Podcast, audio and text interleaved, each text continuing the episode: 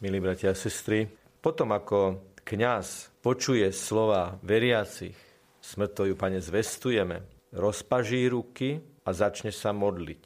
Eucharistickú modlitbu, ktorá pokračuje. Tým, že rozpaží ruky, sa identifikuje s Ježišom Kristom, ale, čo je veľmi dôležité povedať, táto modlitba má atmosféru vrcholnej Božej prítomnosti, prítomnosti Ježiša Krista pod spôsobom chleba a pod spôsobom vína. Všetko to, čo teraz budeme analýzovať, o čom budeme hovoriť, o čom budeme meditovať, stále musíme brať, že na pozadí je to, že kňaz stojí s rozpaženými rukami, keď sa identifikuje s ukrižovaným a zmrtvých stalým Kristom, deje sa to nad oltárom, na ktorom leží paténa s premeneným chlebom, Eucharistiou a s premeneným vínom, teda Ježišovou krvou, Ježišom samým. Kňaz má rozpažené ruky na znak identifikácie s Ježišom, s prítomným záchrancom ľudského pokolenia, Ježišom Kristom. Kňaz konkrétne hovorí, preto, Otče, keď slávime pamiatku spásonosného umúčenia Tvojho Syna i Jeho slávneho zmrtvých stania a na nebo vstúpenia, a kým očakávame Jeho druhý príchod, prinášame Ti so vzdávaním vďaky túto živú a svetú obetu. Vybral som úryvok z tretej eucharistickej modlitby, ktorá aj v rámci nášho dnešného uvažovania bude ako keby reprezentovať všetky ostatné eucharistické modlitby. Oni samozrejme majú tieto texty iné, kratšie alebo dlhšie, aj s rozvinutými motívmi, ale v princípe obsah sa nemení. Tieto slova, ktoré som práve citoval, že prinášame so vzdávaním vďaky túto živú a svetú obetu kedy? Keď slávime pamiatku spásonosného umúčenia. Kedy? Kým očakávame jeho druhý príchod. Tieto slova premietajú a vnárajú udalosť premenenia, prepodstatnenia do minulosti, prítomnosti i budúcnosti. Lebo slávime teraz, je to živá a teraz prinášaná obeta. Slávime živú aktualizovanú pamiatku umúčenia, zmrtvých stania a na nebo vstúpenia Ježiša Krista. A preto v budúcnosti očakávame druhý príchod toho, ktorý žije a ktorého prítomnosť vyznávame pod sviatostnými znakmi chleba a vína. Po týchto slovách nasleduje text, ktorý je formulovaný ako prozba dvomi slovami. Najprv zhliadni a potom naplň nás. Lebo táto tretia eucharistická modlitba prezentuje Ježiša ako nášho sprievodcu k Otcovi, ako baránka, prostredníka medzi Bohom a ľuďmi. Kňaz konkrétne hovorí, zhliadni prosíme na dar svojej církvy a spoznaj v ňom obetovaného baránka, ktorý podľa Tvojej vôle zmieril nás s Tebou. Ježiš je prítomný v Eucharistii na oltári a hovoríme o ňom, že zmieril nás s Bohom a práve sa to odohráva. Je veľmi preto dôležité, aby sme stáli pri oltári alebo boli pred oltárom v takomto nastavení. Je to obeta zmierenia nás s Bohom. Nasleduje druhá časť prozby. Ako sme prosili o Ducha Svetého pred premenením, teraz po premenení a pred príjmaním ho prosíme pre seba, aby sme sa posvetili. Opäť to zdôrazním, že sme v situácii po premenení chleba, je tam Ježišovo telo a Ježišova krv na oltári, ktorý budeme prijímať. A táto modlitba oznie medzi premenením a príjmaním tohto chleba. Preto hovorí kňaz. A všetkých, ktorí sa živíme telom a krvou Tvojho Syna, naplň Duchom Svetým, aby sme boli v Kristovi jedno telo a jeden duch.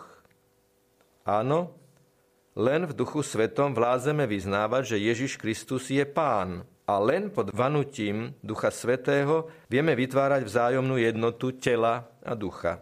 A keďže sme súčasťou dejín celej cirkvi, inšpirovaní jej hrdinami, svetcami v minulosti, no stále aktuálnymi pre súčasnosť, nasleduje prozba opäť o Ducha Svetého, bez ktorého nie sme schopní skutočnej obety. V prípade, že pri oltári je viacero kňazov, tak prvý spoluslúžiaci kňaz, prvý koncelebrant, ten hovorí tieto slova.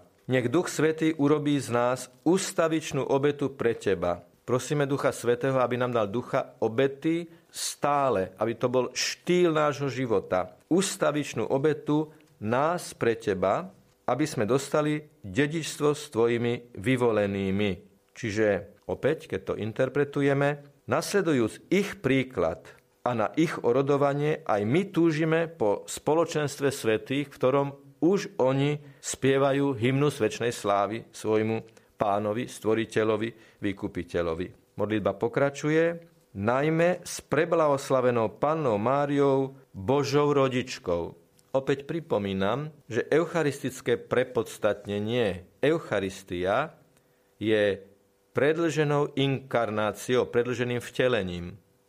Tak, ako sa z moci Ducha Svetého, panna zatvonená Duchom Svetým, ako sa z moci Ducha Svetého počal Ježiš pod srdcom a v srdci Panny Márie, tak sa na oltári z moci toho istého Svetého Ducha premienia chlieb a víno na Ježišovo telo a Ježišovú krv. A preto teraz z tohoto Ducha Svetého prosíme, aby sme sa aj my stali súčasťou tejto obety, podľa vzoru Panny Márie, Božej rodičky. Pokračuje modlitba s tvojimi svetými apoštolmi a slávnymi mučeníkmi. Oni sa sítili a posilňovali Eucharistiu, preto aby zomreli za Ježiša Krista. A my sme pozvaní v tej ustavičnej obeti zomierať každý deň sebe a žiť pre Boha a žiť pre druhých. Tu je možnosť, v zátvorke je so svetcom dňa alebo patrónom, Môžeme tam vysloviť aj meno konkrétneho svetca, napríklad toho, ktorý sa práve v ten deň slávi alebo pripomína. A so všetkými svetými, ktorí nám, ako úfame, ústavične pomáhajú svojim orodovaním u Teba. My sa chceme prinášať ako ustavičná obeta a zároveň vyznávame, že svetí, dúfame v to, ustavične orodujú za nás u Teba. Čiže nie je to len nasledovanie príkladu svetých, ale je to aj viera v to, že títo svetí orodujú za církev, orodujú za bratov a sestry církvy. A keďže nie sme izolovanou komunitou, tí, ktorí slávia svetu omšu, môže ich byť 5, 50, 500, nie sme izolovanou komunitou, ale záleží nám na celom svete a na celej církvi. A preto nasleduje, táto modlitba pokračuje slovami o svete a církvi. Opäť v prípade, že pri oltári je druhý kňaz, ktorý slúži svetu omšu, druhý koncelebrant, tieto slova hovorí on. Prosíme ťa, Otče, nech táto obeta nášho zmierenia, opäť je tu ten motív zmierenia s Bohom a zmierenia navzájom, prosíme ťa, Otče, nech táto obeta nášho zmierenia prinesie celému svetu pokoj a spásu vo viere a láske upevňuj svoju církev putujúcu na zemi, tvojho služobníka, nášho pápeža Františka, nášho biskupa Stanislava, celý zbor biskupov, všetkých kňazov a diakonov i všetok vykúpený ľud. Je tu prozba za celý svet, za celú církev vo svete, za hlavu církvy, svätého Otca, za tých, ktorí majú na starosti spoločenstva v diecézach, biskupov, za tých, ktorí pôsobia na farách, kňazov alebo, alebo v iných pozíciách, alebo sú inak poverení, všetkých kňazov a diakonov.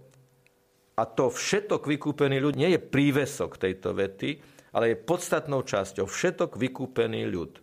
Všetci tí, ktorí boli spomenutí, sú súčasťou tohto vykúpeného ľudu. A všetok vykúpený ľud znamená, že títo a všetci ostatní, ktorí prijímajú Ježišovo vykúpenie. Nasleduje prozba o vypočutie modlitby. Komunita, kňaz ju nazve rodinou, zomknutou okolo Ježiša Krista. Táto modlitba myslí aj na roztratené deti. Milostivo vypočuj prozby tejto rodiny, ktorú si zhromaždil okolo seba. Tu je vyjadrená zjednocujúca láska Eucharistie, Čítame to v Novom zákone. Hoci sme rôzni, jeme z toho istého chleba a je to chlieb jednoty, chlieb solidarity, chlieb lásky, chlieb Božej blízkosti. A láskavo priveď k sebe, dobrotivý oče, všetky svoje roztratené deti.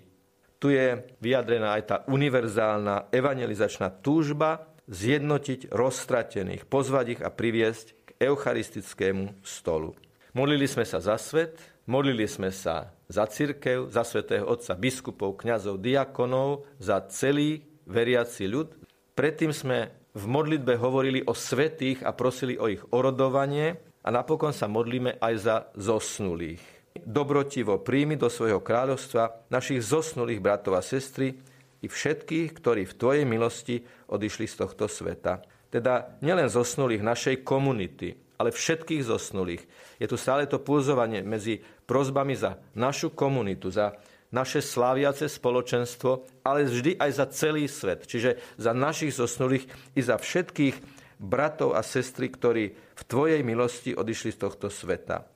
Napokon sa modlíme s vedomím, že aj my zomrieme. Modlitbu pokračuje. Pevne dúfame, že aj my sa tam s nimi budeme naveky radovať z Tvojej slávy. Eucharistia stále máme na pamäti, že toto sa kňaz modlí s rozpetými rukami nad oltárom, kde je Ježiš po spôsobom chleba a vína. Tomto duchu Eucharistia je predchuťou neba. Je prípravou na plné stretnutie s Ježišom z tváre do tváre. Napokon vyznávame Ježišovú bezkonkurenčnosť v Kristovi našom pánovi, skrze ktorého štedro dávaš svetu všetko dobré.